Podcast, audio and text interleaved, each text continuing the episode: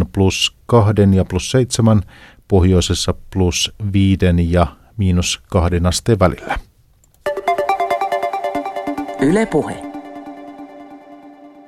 35 vuoden päästä muiden mukana, mutta ei ketään kiinnosta. Näin väittää yksi tämän päivän vieraistamme kuvataiteilija Antti Majava. Mitä hän tällä konkreettisesti tarkoittaa, niin siitä sitten hetken päästä lisää. Kuuntelet kulttuurikoktailia seuraavan tunnin ajan. Minä olen Anu Heikkinen.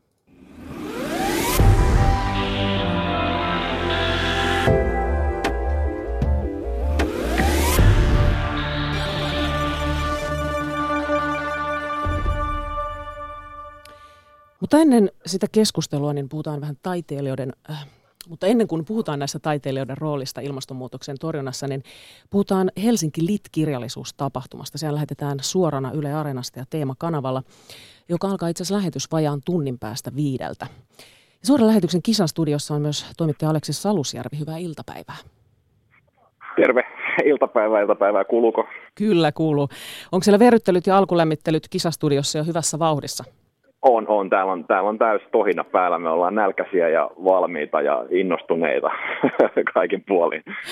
Sinulla on siellä kanssasi kirjailija Juha Itkonen ja kulttuuritutkija Hanna Kuusela, niin mitä te teette, mitä te konkreettisesti teette siellä kisastudiossa?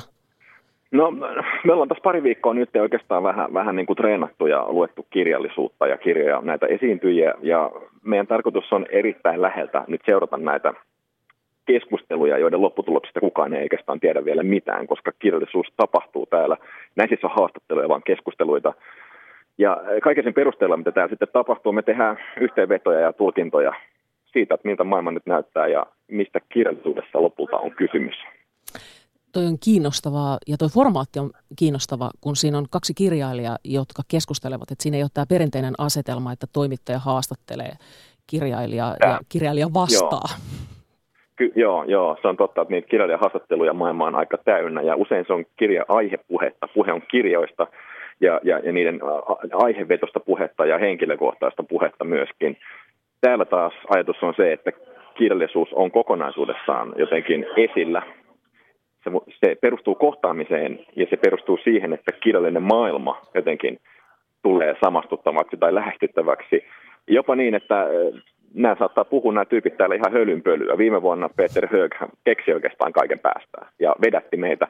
Ja mä menin tosi pitkään mukana siinä jutussa, kunnes mä täysin, että sehän puhuu ihan fiktioehdolla koko sen oman tuttuunsa. siis, siis välttämättä, välttämättä me ei kuulla edes totuutta tänään. No mutta kiinnostavaa. Teillä siis kello viideltä alkaa keskustelu Venäjän nykytilanteesta. Siinä on Sofi Oksanen ja Masha Gessen keskustelemassa. Niin mitä ajattelet, Aleksa Salusjärvi, mikä olisi yllättävintä, mitä he voisivat Venäjästä tällä hetkellä sanoa? No varmaan jotain positiivista, joka liittyy esimerkiksi sukupuolivähemmistöihin tai sananvapauteen. Molemmat on aika vahvasti ja näkyvästi kritisoinut Venäjää ja Venäjän tilannetta tällä hetkellä ja ennen kaikkea Putinia. Et jos jotain Putin myönteistä kuulla, mä sitä aika yllättynyt. Mm. Mitä muuta nostaisit tältä päivältä?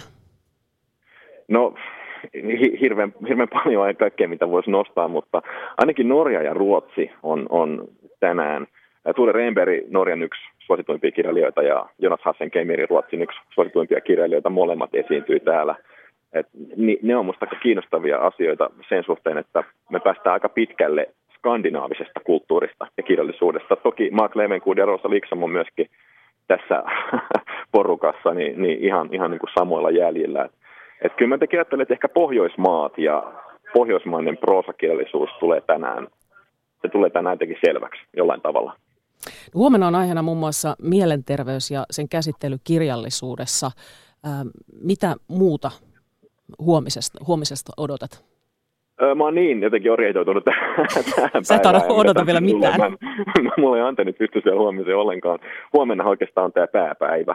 Et, et, et siinä mielessä et, toki hulluus on aina ihanaa. Ja, Mutta mut jotenkin se, mitä mä henkilökohtaisesti otan, olisi rakkaus. Että et, et joku puhuisi jotain rakkaudesta. Jossain sivulauseessa viime vuonna täällä oli Märta Tikkanen, joka puhui hienosti tästä aiheesta Juha Itkosen kanssa ja jotenkin ehkä vähän sentimentaalisena ihmisenä, niin toivoisin tällaisia tunteellisia purkauksia. No niitä jäädään odottamaan. Tapahtuma järjestetään nyt toista kertaa ja viime vuonnahan se oli menestys. ja sitä varmaan ehkä odotellaan myös tän, tän, tänä vuonna. Ää, eli lähetykset tulee siis Yle Areenasta ja teemalta suorana, joten myöskin ne, jotka itse paikalle pääse Savoteatteriin, niin pääsee osallistumaan tähän. Kiitoksia näistä kommenteista, Aleksis Salusjärvi. Kiitos. Kiitos Hyvä lähetystä. Hyvä. Hyvä, kiitti. Yes, no niin. Moi.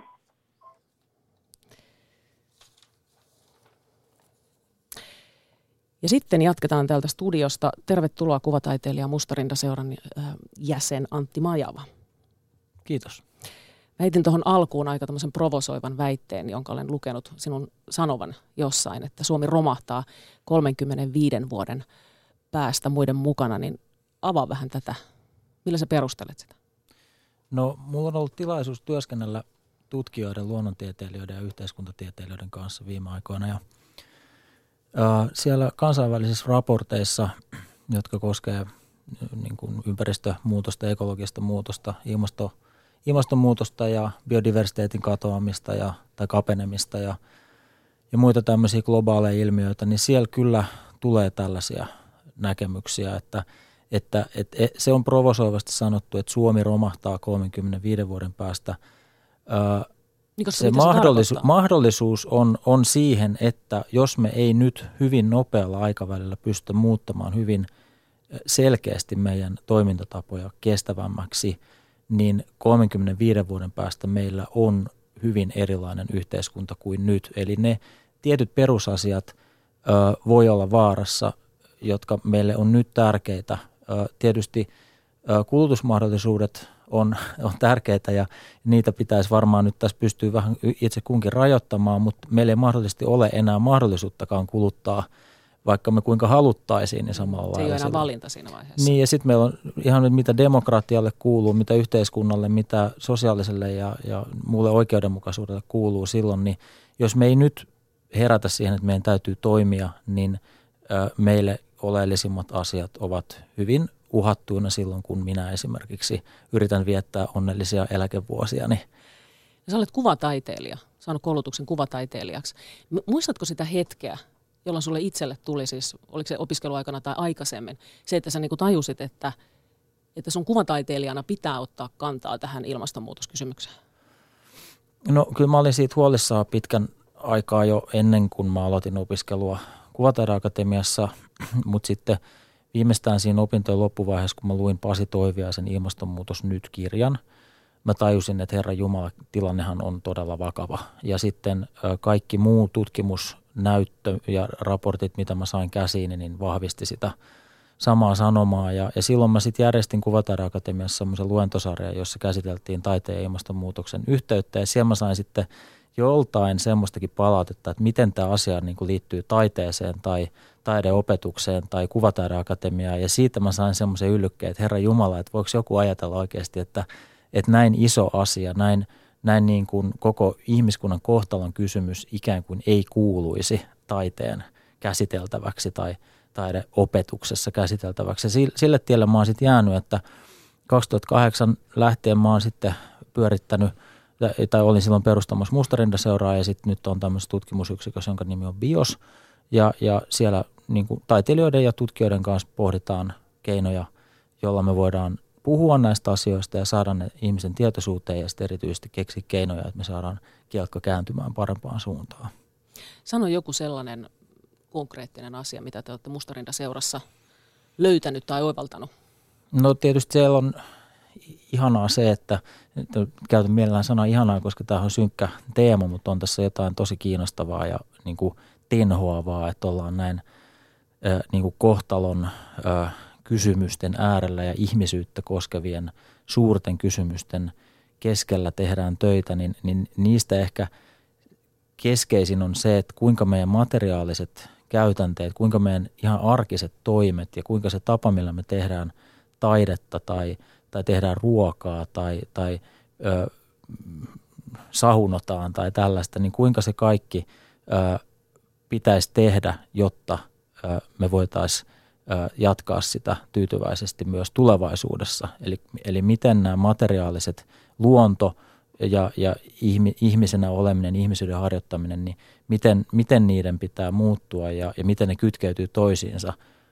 Ja, ja nyt tämä niin kuin ympäristökriisin konteksti tavallaan tai tämä tilanne, niin ikään kuin pakottaa meidät pohtimaan sitä, että miten me ö, toimitaan luonnon kanssa yhdessä.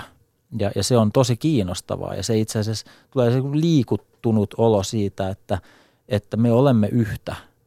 Minä olen osa luontoa ja se tuntuu hirvittävän hienolta, että, että mutkin on ikään kuin pakotettu siihen ajatukseen, mutta toisaalta on sitten valtava huoli, että mitä, mitä tästä eteenpäin, mitä seuraa. No sano, joku, sano yksi konkreettinen, ihan lyhyesti joku konkreettinen asia, jonka te olette niin löytäneet. No tietysti se, että, että äh, mä konkreettia ymmärrän sillä lailla, että, että me ollaan löydetty esimerkiksi erittäin hyvä – tapa pyörittää kansainvälistä residenssikeskusta hyvin pienillä päästöillä siten, että me ollaan rakennettu hyvä energiajärjestelmä niillä teknologioilla, joita meillä nyt on käytössä ja niillä taidoilla. Kukaan meistä ei ole niin kuin mikään maailman huippu tek- teknologian moniosaaja, mutta että me ollaan kuitenkin pystytty siihen, että se meistä pyörii hyvin ja jopa kuljetukset sieltä Vaaralalta Hyrynsaamen kirkolle pystytään hoitamaan sähköautolla ja, ja niin edespäin. Että, että jos me pystytään siihen, niin kyllä siihen sitten pystyy moni muukin, jos vaan haluaa. Niin, aivan. Tuo on kiinnostavaa. Otetaan tässä vaiheessa keskusteluun mukaan taideyliopiston professori, taidehistorioitsija Hanna Juhansson. Tervetuloa. Kiitos. Onko Mustarinta seura tällainen kummajainen taidehistoriassa vai onko tämä niin kuin... No on tavallaan ehkä Suomessa jossain mielessä ehdottomasti poikkeuksellinen, mutta ei nyt ihan.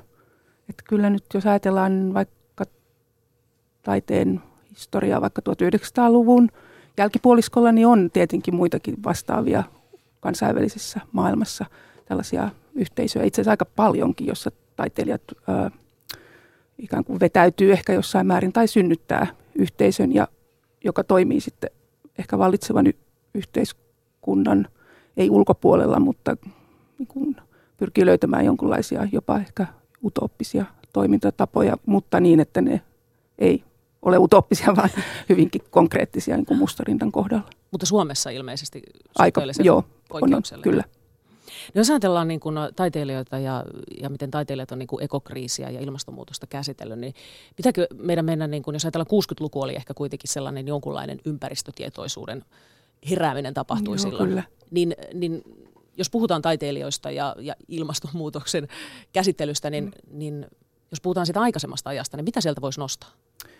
No ainakin tämmöinen Suomessa tuttu Akseli Kallenkallellahan ää, oli tämmöinen jonkinasteinen metsäaktivisti, kritisoi ää, 1200-luvun lopulla suomalaista metsäteollisuutta ää, ja ehkä sitten myös kaskeamisen ää, johdosta, niin Suom- Suomessa oli hyvin paljon, hyvin vähän metsää. Niin, ja sitten toisaalta tota, Pekka Halonen on tämmöinen myöskin nähty usein tämmöisenä eräänlaisena vihreänä toimijana tai ajattelijana omassa elämässään nimenomaan toteutti tällaista ää, niin kuin permakulttuuria, viljeli ää, oma, en nyt ehkä ollut tiedä omavaraisuudesta, mutta kuitenkin.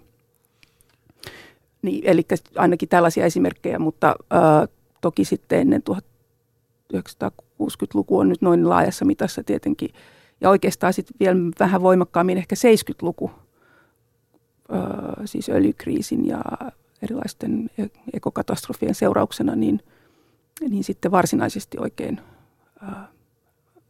taiteessa ollut tällainen, tällainen tota, ikään kuin ympäristöheräämisen aikakausi.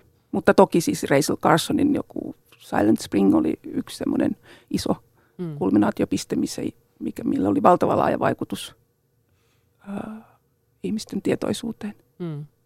Me, jo, no joo, siis me, meillä on se tavallaan ö, hieno tilanne ollut, että me ollaan opittu tässä tehdessä ja, ja päästy sisään siihen, että kuinka paljon itse asiassa taiteen historiasta löytyy tällaista vastaavaa ajattelua. Sehän jo Byzantin aikaan ö, ö, siellä, siellä tota, ö, kirkkoisät ö, kirjoitti huolestuneena Välimeren alueen tuhoutum- tai ympäristön muutoksesta, joka johti sitten ihan ruoantuotannon ongelmiin Byzantin valtakunnassa. Samoin kreikkalaisesta draamasta löytyy hyvin suoria mm. ympäristöviittauksia ja Shakespeareista ja Kalevalasta ja niin edespäin. Että me koetaan, että me ollaan itse asiassa, niin kuin voisi jopa sanoa monituhatvuotisessa virrassa, jossa on havahduttu siihen, että, että ihmisen toiminnalla on niin kuin konkreettiset vaikutukset ympäristöön.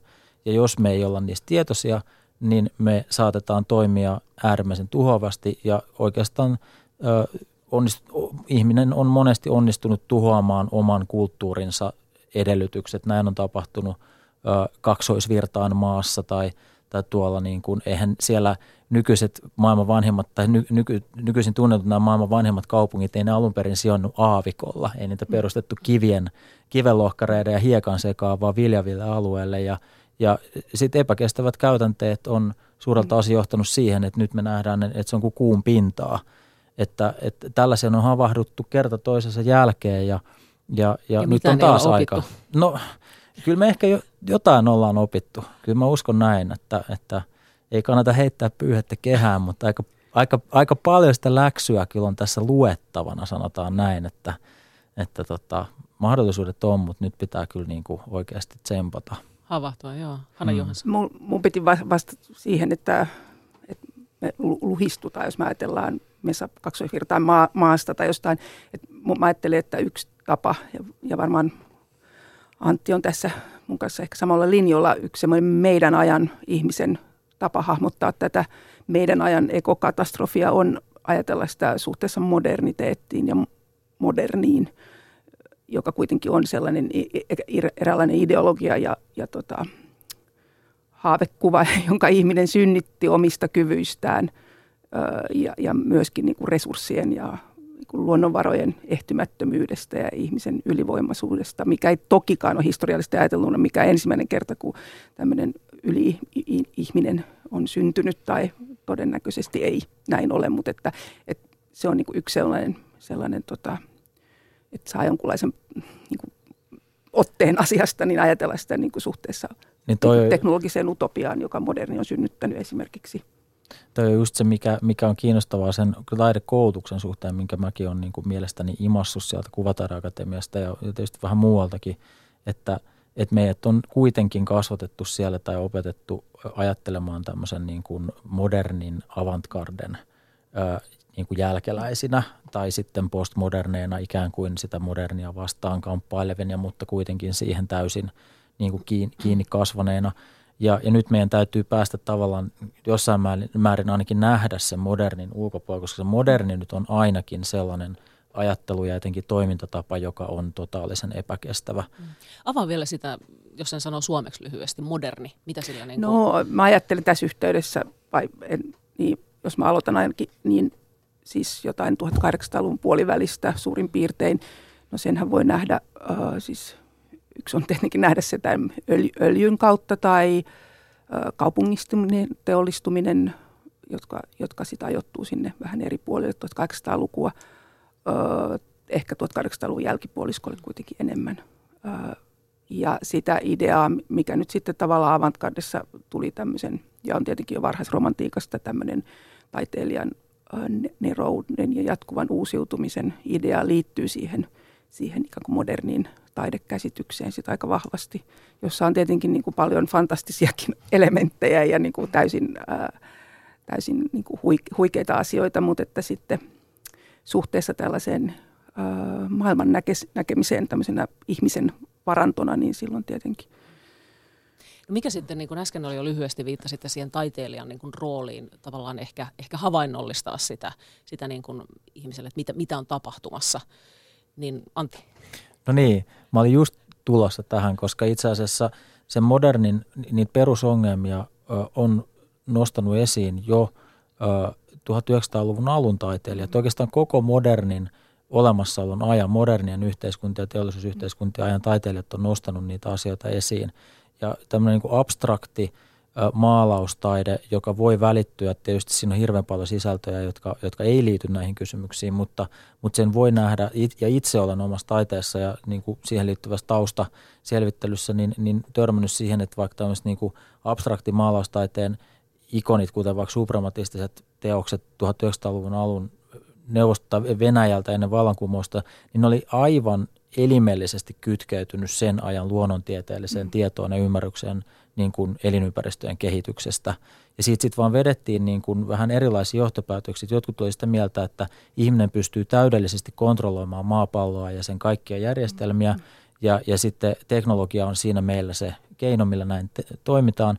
Ja sitten toiset taas niin kuin lähti siihen suuntaan, että meidän täytyy kunnioittaa luonnonjärjestelmiä ja elää niiden mukaan.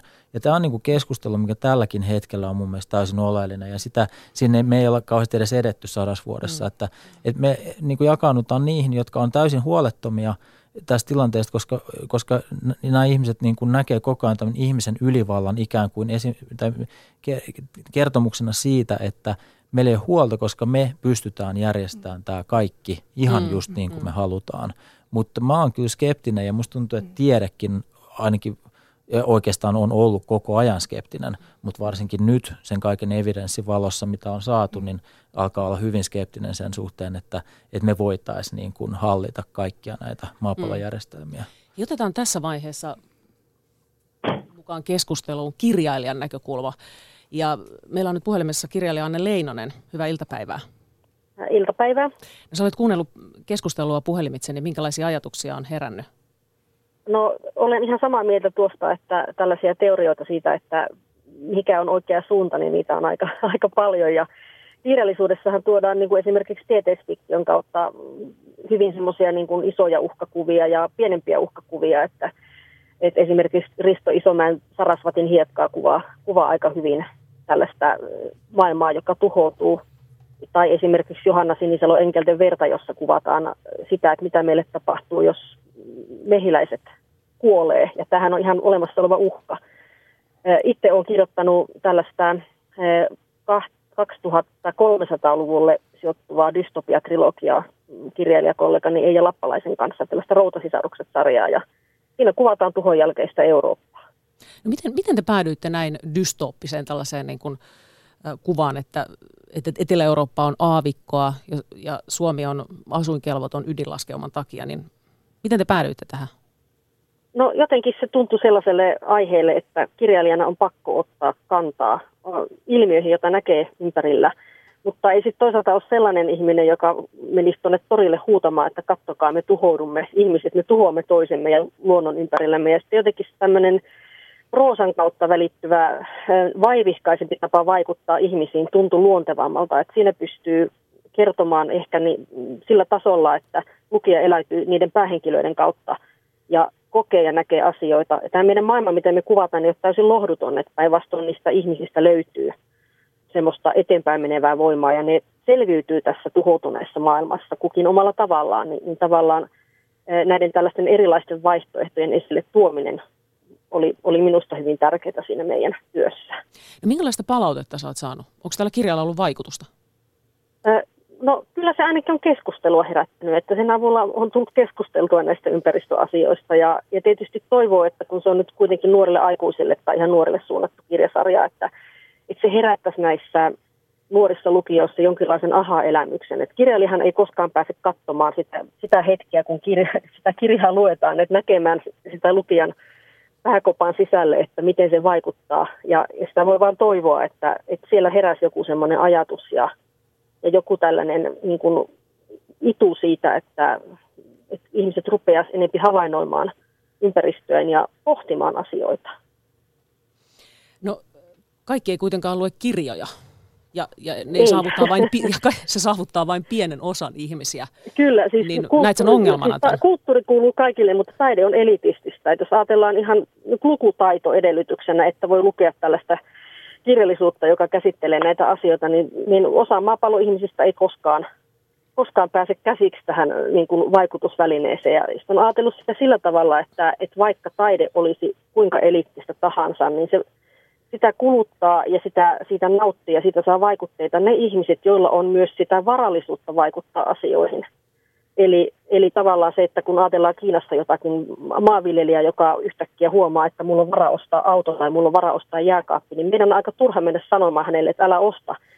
Koska hän pyrkii vain sitä omaa elintasoaan parantamaan ja ehkä sille tasolle, mikä on niin kuin joka paikassa muualla tulee niin kuin tuutista, että muualla maailmassa eletään tällä tavalla – mutta tavallaan me täällä rikkaassa länsimaassa voidaan, kun meillä on varaa, niin meillä on myös varaa luopua ja meillä on ehkä varaa tehdä sellaisia päätöksiä, jotka kantaa sitten pidemmälle ja vie sitten koko maailmaa eteenpäin. Hyvä. Hei, kiitos paljon näistä ajatuksista, Anne Leinonen. Kiitoksia.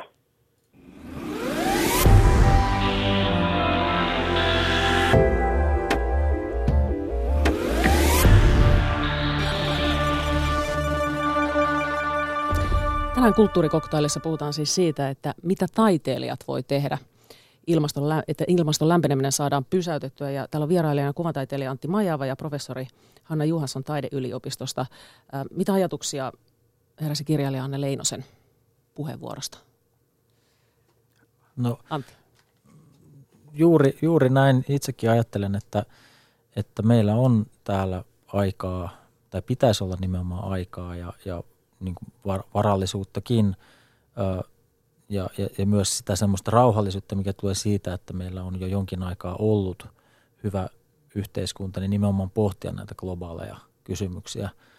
Että mä sitten taas niin kuin inhoan sitä suomalaisen yhteiskunnan piirrettä, joka voimistuu jatkuvasti, että, että me vähätellään omia kykyjämme ja myöskin omaa vaikutustamme. Ja, Miksi? Miksi me vähätellään? No se on semmoinen niin kuin, kuoreen vetäytymisen rooli. Se ei ole, se ei ole kunniaksi su, suomalaisuudelle. Meillä on paljon vaikutusvaltaa ja meillä on paljon mahdollisuuksia vaikuttaa globaaleihinkin kysymyksiin. Ja tämä ei tarkoita sitä, että me lähdettäisiin jyräämään tai lähdettäisiin opettamaan muille, että miten pitää olla, vaan meillä on paljon kokemusta siitä, että miten rakennetaan hyvä yhteiskunta mahdollisimman suurelle osalle kansaa. Ja, ja meillä on ollut käynnissä 70-80-luvulla erittäin lupaavaa kehitystä myös siihen, että me tehtäisiin se ekologisesti huomattavasti kestävämmällä pohjalla. Mutta tämä kehitys jostain kumman syystä vähän niin kuin katkesi tuossa 90-luvun alussa, jolloin tämmöiset erittäin raat ja, ja tavallaan ö, imbesillit markkina-arvot ikään kuin jyräs tämmöisen ö, äly, älyllisen keskustelun ja, ja ö, vastuullisen yhteiskunnallisen kehittämisen – ja, ja nyt meidän pitäisi palata siihen aikaan, jolloin meillä, meillä oli vielä semmoinen meidän ö, voimavaroihimme nähden, ö, kor, tai sanotaan, että meidän sivistyksemme vastasi meidän vaikuttavuuttamme vielä jokin aika sitten, mutta nyt me ollaan vaan erittäin vahvoja ja su, su, kulutamme paljon, mutta, mutta teemme sen niin kuin ääliön tavoin. Joo, se on totta pahentunut on tilanne viimeisen vuoden aikana tai sanotaan näin.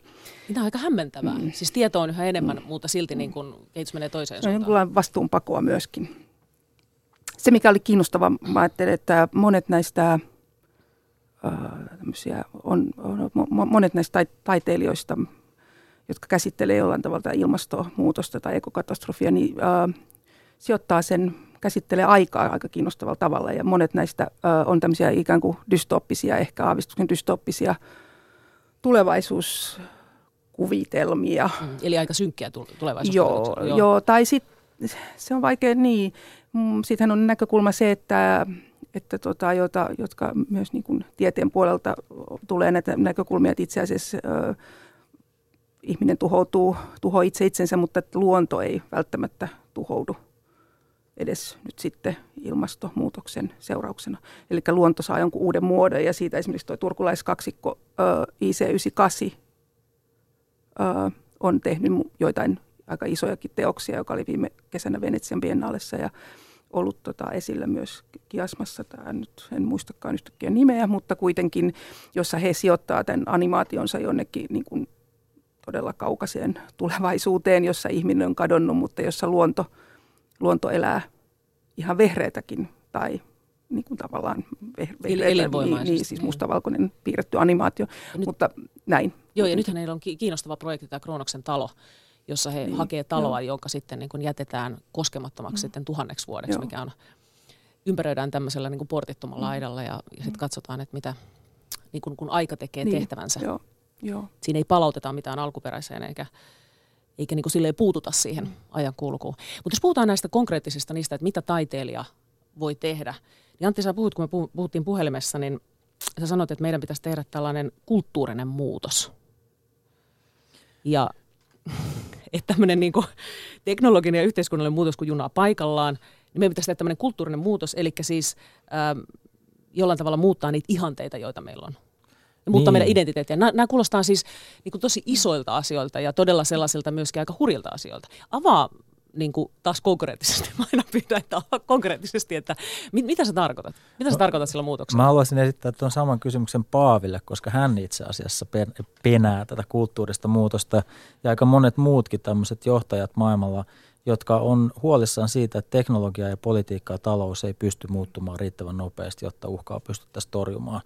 Ja nyt sitten oikeastaan se kulttuurisen muutoksen tematiikka heittää sitä palloa ikään kuin taiteilijan tai kulttuurin suuntaan, että, että sori, että me ei, me, ei niinku, me ei nyt onnistuttu täällä uskonnon puolella, eikä, tai että kyllähän Paavi yrittää esimerkiksi kovasti saada niinku kristillisyyden ja, ja kestävän elämäntavan ikään kuin ö, jälleen niin kuin yhdeksi paketiksi, mikä onkin itse asiassa kristillisyyden perusopetus. Mä en voi käsittää, missä ovat ö, ekologiseen askeesiin – pohjaavat herätysliikkeet tällä hetkellä. Et miksi kristillisyys on hyvin usein yhtä kuin äärimmäinen kuluttaminen ja materialismi.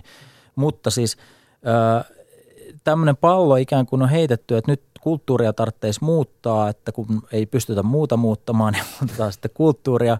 No tietysti kaikkihan, niin, ka, niin, mutta kaikkihan nämä pohjaa kulttuuriin. Siis, että siinä mielessä ollaan oikeassa, että meidän täytyy ehkä ymmärtää, että talous ei ole välttämättä rationaalisten – toimintojen sarja, jossa kukin tavoittelee vain omaa etuaan ja tekee sen niin kuin virheettömästi. Ja talous on itse asiassa joukko valtavia virhearviointeja ja, ja, ja, ja meidän täytyy pystyä tekemään siitä mahdollisimman hyvin semmoinen apparaatti, joka, joka palvelee se, niin kuin ihmisiä ja meidän, meidän turvallisen tulevaisuuden rakentamista.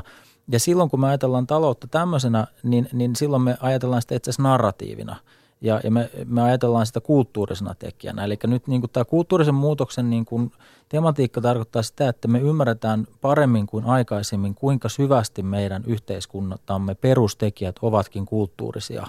Miksi Suomessa on hyvinvointi, miksi me ajattelemme, että on tärkeää, että, että myös heikoimmat yhteiskunnassa pärjää kohtuullisesti. Nämä on loppujen lopuksi hyvin pitkälti kulttuurisesti rakentuneita – syitä. Ja kun, kun me tällä tavalla tarkastellaan, niin siten, siten me voidaan niin kuin nähdä, että itse asiassa taiteella ja kulttuurilla, jos me taas ajatellaan taidetta ehkä semmoisena elementtinä, joka erityisesti keskittyy tämän kulttuurin muuttamiseen tai kehittämiseen. Mm. Ja tuo ainakin vaihtoehtoja ehkä siihen niin. tai jotain skenaariota. Niin tässä niin kuin katsontakulmassa niin, niin, äh, niin kulttuurinen muutos on, on havahtumista siihen, että, että me olemme kulttuurisia – ja, ja jos me puhumme muutoksesta, se väistämättä on kulttuurista. Mutta mitä se tarkoittaa yksittäiselle ihmiselle? No tietysti sitä, että no se voi ka- tarkoittaa, kahta, se voi tarkoittaa kahta asiaa, että, että ymmärtää, että, että esimerkiksi joku ö, oman elämän käytäntö, vaikka kuluttaminen, niin ei ole mikään semmoinen itseisarvo tai sellainen, että etteikö se voi, että, että, että se ei palvele välttämättä mitään funktionaalisia tarpeita tai tämmöisiä, vaan se on itse asiassa esteettinen – prosessi, jossa halutaan näyttää tietynlaiselta ja viestiä tietynlaisia tekijöitä naapurustoon tai sukulaisille tai ystäville tai jotain tämmöistä. Ja, ja sitten sit kun tähän on niin kuin ikään kuin havahduttu, niin sitten voidaan hakea jotain vaihtoehtoja. Mm. Ja sitten voidaan suuntautua kulttuurisesti. Siis kulttuuri on mitä suuremmassa määrin myös kriittistä ajattelua siinä mielessä, että, että et, et kun kuluttajuus muuttuu kulttuuriseksi, niin siihen väistämättä sijoittuu myös kriittisyyttä omaa toimintaa kohtaan. Ja se on niin kuin mainonnan ja taiteen ero on siinä, että mainonta on sellaista niin kuin ajatusten vyöryä tai ajatusten pakkosyöttöä, johon ei liity kriittisyyttä itseään kohtaan. Ja, ja niin kuin jotenkin näin mä näkisin. Eli tarkoitatko sitä, että meidän pitää muuttaa ikään kuin, ja taiteilijat on siinä keskeisessä roolissa, että niitä ihanteita ikään kuin, mitä, me, niin kuin, mitä meillä on meistä itsestämme ja siitä kuluttamisen tavoista ja, ja mitä me tavallaan niin kuin ihannoidaan? Niin. Tai, tai kuuluuko, yli, se, kuuluuko se tähän? Totta kai se kuuluu mm. siihen, että, että meidän pitää pystyä siis aktiivisesti muuttamaan meidän ihanteitamme. Siitähän nyt ei oikeastaan päästä mihinkään, niin sitä se Paavikin tarkoittaa.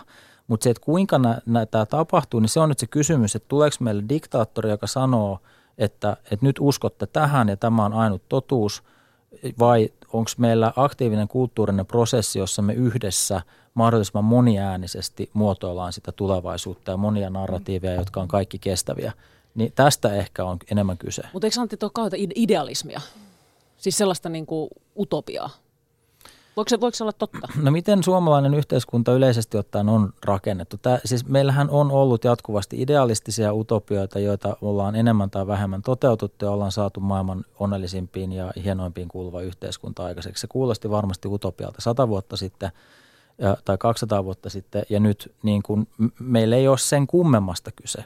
Maailma muuttuu ja on muuttunut joka vuosikymmen ja, ja se muuttui vaikka silloin 80-90-luvun taitteessa laman aikana suomalainen yhteiskunta muuttui hämmästyttävän paljon, hämmästyttävän lyhyessä ajassa.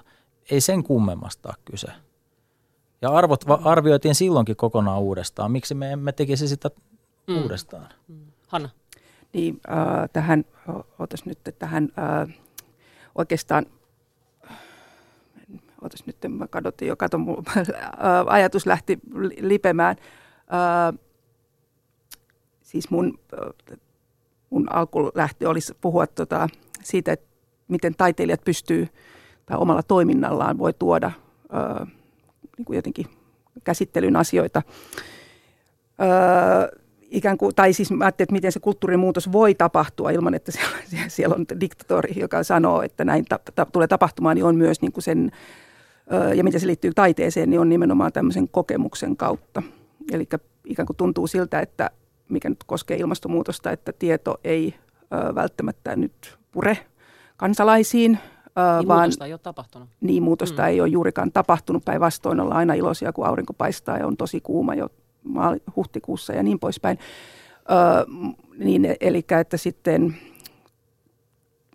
mä jotenkin itse ajattelen, että se kulttuurinenkin muutos ö, voisi ja voi tapahtua vaan ikään kuin, niin kuin kokemusta muuttamalla. Eli että siitä, että sun, että sun niin kuin jotenkin kokemuspohjaa radikaalisti häirinnytetään tai, tai tuodaan jotain sellaista, joka ei, ei niin kuin avaudu tai ei jatka sitä ja, ja sillä tavalla hämmennetään ja vaikutetaan sun jopa tunteisiin tai tämmöisen niin affektiivisella tasolla.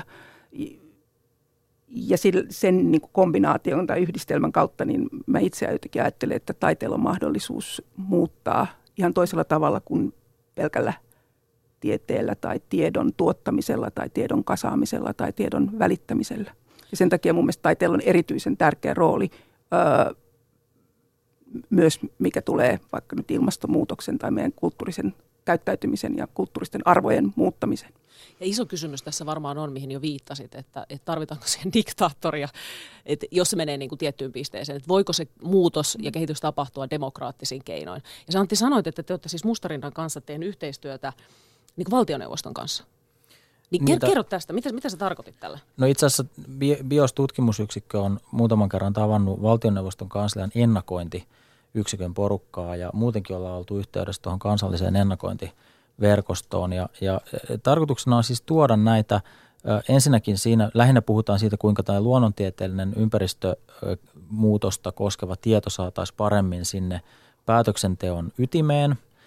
Ja se ei siellä tällä hetkellä valitettavasti ole. Lakivalmistelut ja muun normaali ministeriöiden toiminta usein tapahtuu ikään kuin sellaisessa maailmassa, jossa ei olisi tätä ympäristökriisin kontekstia – ja, ja huomasin silloin, kun oli se turvallisuusfoorumilla, että monet turvallisuusorganisaatiot toimii täysin tietämättöminä näistä kysymyksistä, mikä on ihan tietysti valtava turvallisuusriski yhteiskunnalle, ja joka näkyy vaikka tuossa pakolaiskriisissä, että, että ikään kuin ei olisi ymmärretty sitä, että nämä ympäristötekijätkin johtaa siihen, että meille tulee jatkuvasti lisää ja lisää niistäkin syistä, pakolaisia monista muistakin syistä varmaan tulee.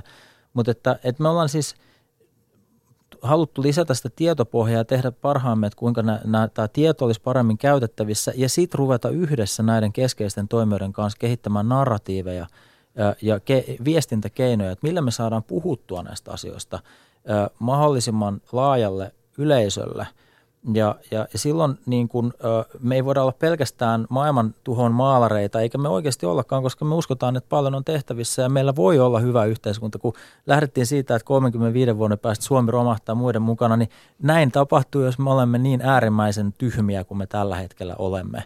Jos me emme viisastu, näin, se on olemassa oleva riski, mutta uskon, että viisastumme. Ja silloin meillä on myös niitä myönteisiä narratiiveja, ei pelkästään dystopioita, eli kulttuurin pitäisi niin kuin lähteä ja, ja nimenomaan taiteen ehkä mun mielestä vielä nykyistä enemmän niin kuin tekemään realistisia, siis niihin tavallaan tiedossa oleviin reunaehtoihin, tieteellisiin reunaehtoihin liittyviä tai niihin tukeutuvia tarinoita, joissa olisi myös myönteisiä tulevaisuuskuvia. Eli haluatko sä valjastaa taiteilijat nyt ikään kuin tähän työhön? Joo. Hyvä, Anna. Ja siihen mä ajattelen nimenomaan, että kun äh, siihen to, tosiaan tarvitaankin taiteilijoita äh, sikäli, että, että mä ajattelen, että, että itse asiassa näillä erilaisilla viranomaisilla on tietoa, mutta se ongelma on se, että ne ei osaa yhdistää sitä niihin ikään kuin praktiikoihin ja käytäntöihin, käytäntöihin mitä, mitä he ovat ikään kuin moderniteetista alkaen niin kuin edelleen suorittamassa. Että hei, niin kuin, et, et jotkut ilmastonmuutos on joku tämmöinen niin klöntti asioita, joka on jossain tuolla, mutta se ei liity mitenkään siihen, mitä työtä minä tässä teen. Mm. Ja ikään kuin, se ei henkilökohtaistus. Että ei, eikä niin kuin, sitä ei nähdä, että se liittyy tähän, mitä niin kuin kaikkialle meidän, meidän niin kuin kulttuuriin. Ja siinä mielessä taiteilijoilla on erikoisasema, että pystyy nimenomaan niin kuin rajattomilla keinoillaan näyttämään näitä yhteyksiä. Ja se on kiinnostavaa tietenkin, että miten taiteilijat tähän suhtautuu, koska, koska moni taiteilija, mitä on jutellut heidän kanssaan, niin he eivät nimenomaan halua profiloitua ilmastonmuutoksen muutostaiteilijana tai millään tavalla niin kuin erityisesti niin kuin he kokevat ehkä sen rajoittavan. Et siinä mielessä mm. on kiinnostavaa, mitä sä Antti sanoit tuosta. Että no kyllä. en mäkään koe olevani mikään ilmastonmuutostaiteilija, mä oon taiteilija. Siis kaikki taiteilijat ovat aina työskennelleet omassa ajassaan ja parasta taidetta on aina tehty silloin, kun ollaan mahdollisimman tietoisia siitä, mitä maailmassa tapahtuu. Ja nyt tämä tietoisuus johtaa siihen, että tämä on niin mega kysymys, että tätä ei voi välttää missään Otet, tapauksessa. Joo, joo, otetaan hei tässä vaiheessa nyt, nimittäin meillä on puhelimessa maailman ilmatieteen järjestön pääsihteeri Petteri Taalas. Hyvää iltapäivää. Hyvää iltapäivää. Olet juuri palannut Suomeen ilmastokokouksesta arabimaista, niin minkälaisia terveisiä sieltä on tuotavissa? No, iloisia uutisia siinä mielessä, että, että, että myöskin – myöskin arabimaissa, jossa tulot on hyvin paljon saatu öljyä myymällä ja kaasua myymällä, niin siellä ollaan, ollaan varustautumassa uuden tyyppiseen aikaan. Eli siellä otetaan tämä ilmastonmuutoksen torjunta vakavasti ja, ja, ja mailla on ihan selkeät suunnitelmat siitä, että miten öljyriippuvuudesta pikkuhiljaa luovutaan. Se on kiinnostavaa, eli siellä ei enää niin pullikoida vastaan sitä ja, ja istuta sen öljyn päällä. Joo, tässähän oli, on tässä, voi sanoa, että viimeiset 15 vuotta on käyty tämmöistä kamppailua tiedettä vastaan, eli, eli, eli on, on juteltu tämmöisiä erilaisia vaihtoehtoisia teorioita ja hyökätty tutkijoita va, vastaan, mutta se on semmoinen ääni onneksi, on onneksi nyt vaiennut ja, ja valtioiden päämiehet allekirjoittaessaan Pariisin sopimuksen kolme viikkoa sitten New Yorkissa, niin he, he myönsi sen, että, että, että ilmastonmuutos on, on, on tieteellinen fakta ja sen torjuminen on, on, on järkevä teko. No mitkä on tällä hetkellä sitten semmoisia keskeisiä kysymyksiä, jotka niin kuin liittyy tähän ilmastonmuutokseen? Mitä meidän pitää tällä hetkellä tietää siitä? No se, se, se voi todeta, että tämä Pariisin sopimus sinänsä on erinomainen, erinomainen sopimus ja, ja myöskin ne tavoitteet, mitä siihen on asetettu, eli, eli että rajattaisiin lämpeneminen kahteen asteeseen tai jopa sen, sen alle, se on erinomainen, erinomainen asia.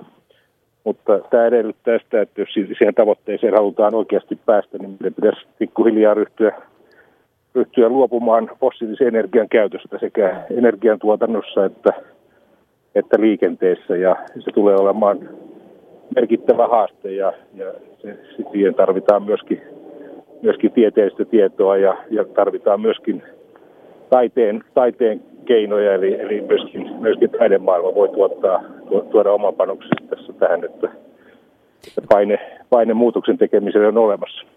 No miten realistinen tämä ylipäätänsä on tämä, että pääst, niin kuin rajoitetaan ähm, tätä lämpenemistä näin? No, no, no me ollaan itse asiassa nykyarvioiden mukaan noin 2030-luvulla me ollaan, ollaan sinne kahden asteen lämpenemistavoitteessa jo, ja jotta, jotta siitä ei mentä sitten yli, niin meidän, meidän pitäisi ryhtyä varsin pian pian vähentämään kivihiilen ja kaasun ja öljyn käyttöä, eli energiantuotannossa pitäisi siirtyä yhä enemmän uusiutuvien energiamuotoihin, mikä on, on itse asiassa aika hyvin lähdössä jo käyntiinkin, ja sitten liikenteessä pitäisi siirtyä enemmän, enemmän joukkoliikenteeseen, kevyeseen liikenteeseen ja, ja myöskin sähkö, sähköautoihin, ja sillä, sillä puolella on, on varmasti aika isoja haasteita, mutta, mutta voi sanoa, että että semmoista lievää optimismia on ilmassa, eli, eli, eli kyllä esimerkiksi energiayhtiöissä tämä, tämä Pariisin sopimuksen viesti on otettu vakavasti vastaan ja, ja yhä enemmän ollaan, ollaan siirtymässä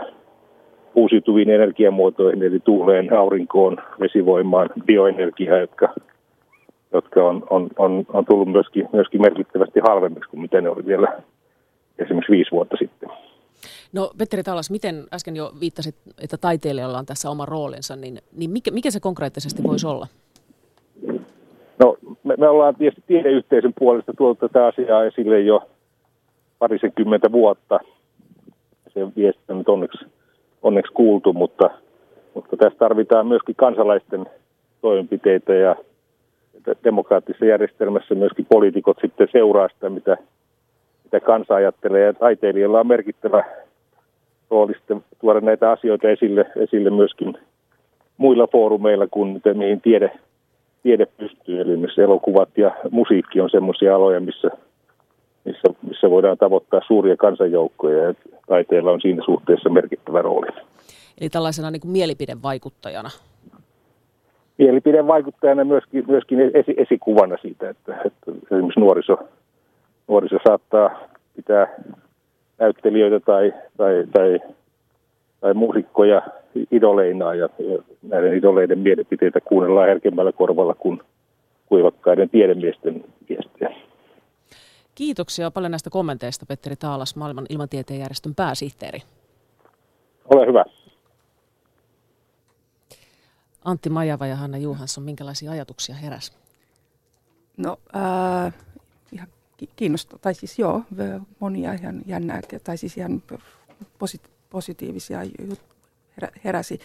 Se, mikä tässä mä ajattelin tätä taiteen, tässä lopussa tästä taiteen keinoista vaikuttaa tähän, se on totta, että ää, yksi sellainen olennainen asia on tosiaankin arvomuutos ja, ja mikä nyt just esimerkiksi vaikka näyttelijät tai jotkut muut taiteilijat, jotka puhuu julkisuudessa, niin saa sitten ihan varmasti näin on ja hyvä niin.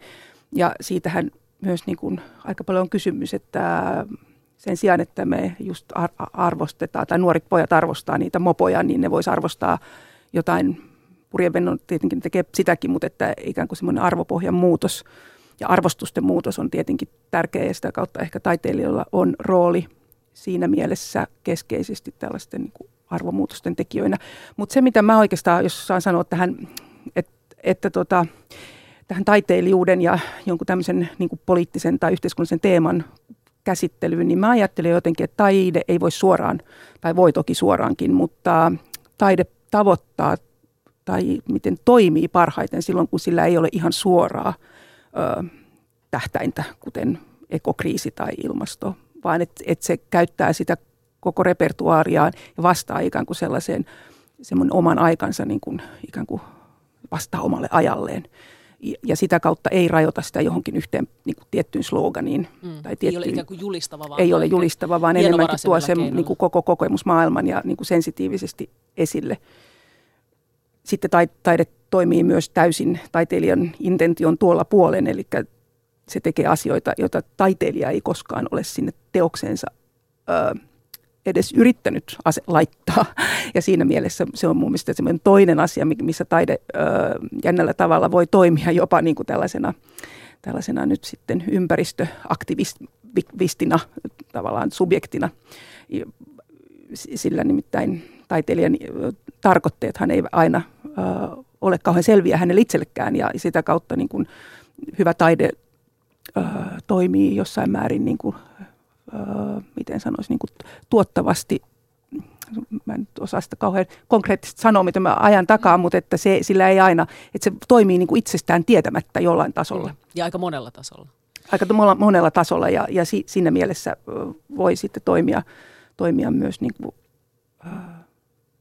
jos sille annetaan ja se käyttää kaikkia niitä repertuaareja, mitä, mitä sillä on käytettävänä. Mutta meneekö se, riittääkö se?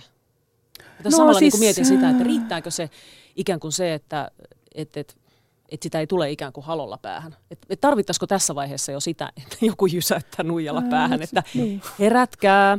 Ainakaan tieto täällä jo melkein nuija kädessä, niin. Siis niin, nimenomaan tarvitaan siis niin kuin sellaisia keinoja, mitä avantgardistit käytti 1900-luvun alussa tai monina muina kulttuurin murrosaikoina. Siis ö, pitää pystyä muuttamaan yhteiskunta.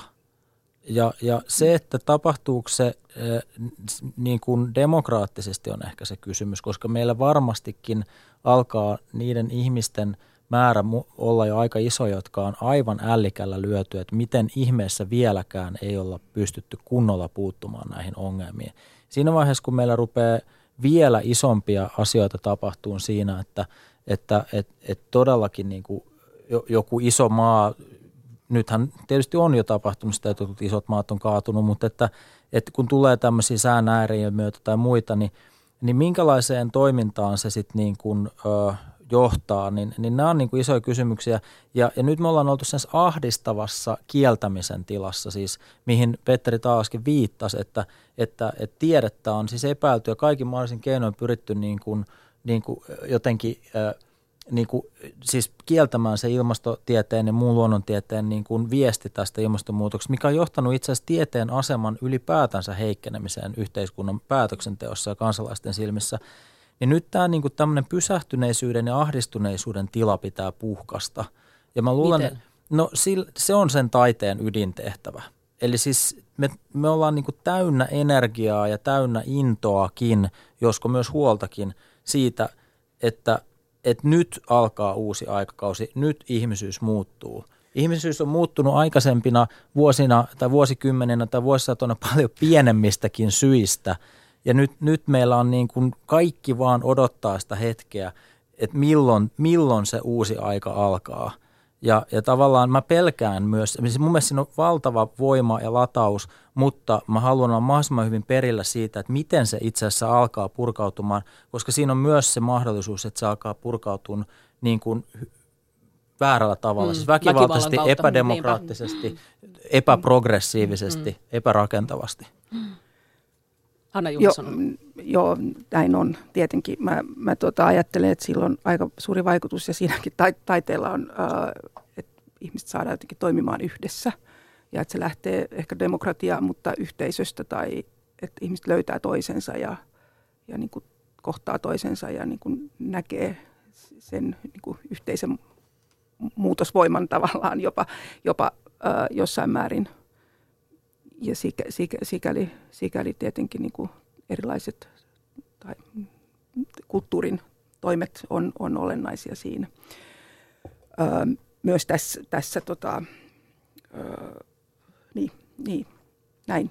No Antti, siis kun sä ajattelet sitä, että tämä nyt pitää puhkaista ja uusi aika alkaa, niin, niin mitä, sä, mitä sä näet, niin kuin, siis taas tämä konkreettisuus puskee niin, mä, niin kuin... mä ihan niin kuin, että missä sä, jos te, paitsi tuntuu, että se on kyllä, äh, mä koen, että se on ihanaa, että sä oot näin positiivinen, mutta että kun kaikki merkit jotenkin tuntuu viittaavan kaikki, toisiin. Ja, ja niin kuin, et, et, et mikä sikäli... se, niin kuin, mitä se on se tavallaan se konkreettinen taiteilijoiden rooli siis kirjoittaa kirjoja, tietysti kirjailijat, mm. No elä... Taiteilijat, kuvataiteilijat tavoittaa pienen, pienen porukan. Nyt meillä on tässä on tästä niin. kunnon loppu rykäsy tähän. Mä aina sanon, mä aina Antille sit, mä, mä ajattelen niin, niin, että yksi ainakin sellainen taiteilijoille, ne voi synnyttää toisenlaisia niin kuin vaihtoehtoisia niin kuin toimintoja ihan konkreettisesti, vaikka niin kuin mustarinta tai teidän jotkut kompo, komposti, tota, energialähteet tai jotain sellaisia, ikään kuin viedä niitä niin pitkälle, tai mulla tuli ihan mieleen jo Suomen ensimmäinen moniekologi tai monienergiatalo vuonna, vuonna 1976, jonka on taiteilija Antti Maasalo toteuttanut Alavuudelle ja, ja tota, vai Alajärvelle, mutta Etelä-Pohjanmaalle kuitenkin.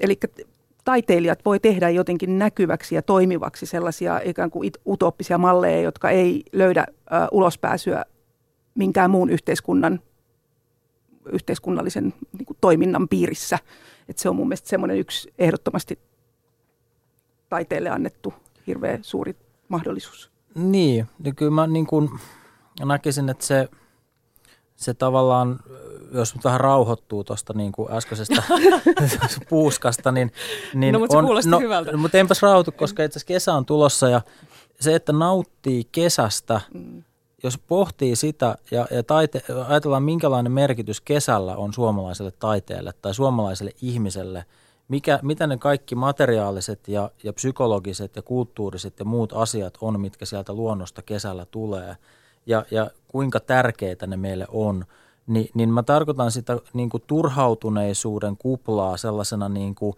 fyysisen ja psyykkisen pahan olon tunteena, joka vallitsee tuolla niin kuin – loppumattomien markettien niin kuin ympärillä olevien tulikuumien asfalttikenttien keskellä siinä elämässä, josta, josta niin kuin ei enää näe ulos, kun ei niistä marketeistakaan näe ulos, kun niissä on kaikki, jos siellä on lasipintoja, ne on kaikki teipattu umpeen mainoksilla ja siellä on keinovalot keskellä kesää sisällä. Eli, eli tavallaan mä, mä väitän, että mä oon ihan, vaikka mä oon taiteilija, mä oon ihan tavallinen ihminen ja koska mua ahdistaa tämä, ja kyllä mä sen verran keskustelu suomalaisten kanssa ympäri Suomea, että kyllä se ahdistaa monia muitakin.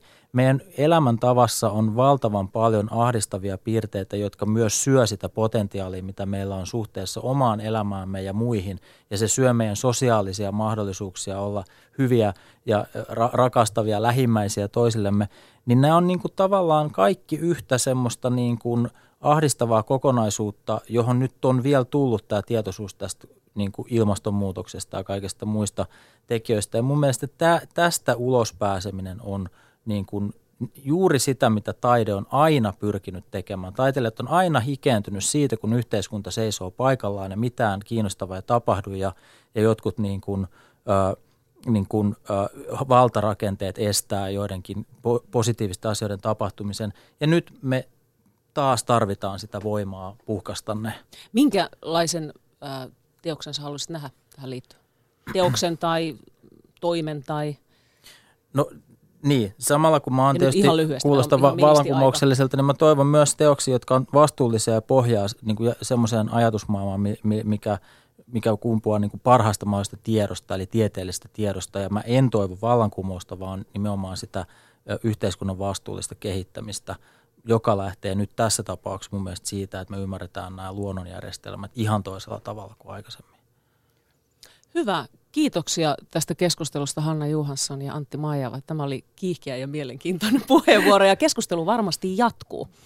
Ja, ja tänäänhän tuli muuten tieto Talvivaarasta, että, että sieltä tuli tuomioita ympäristörikoksesta, että jäädään seuraamaan, meneekö se sitten seuraaviin asteisiin. Ja lisää kulttuurikoktailia mielenkiintoista jutusta löydät tietenkin netistä.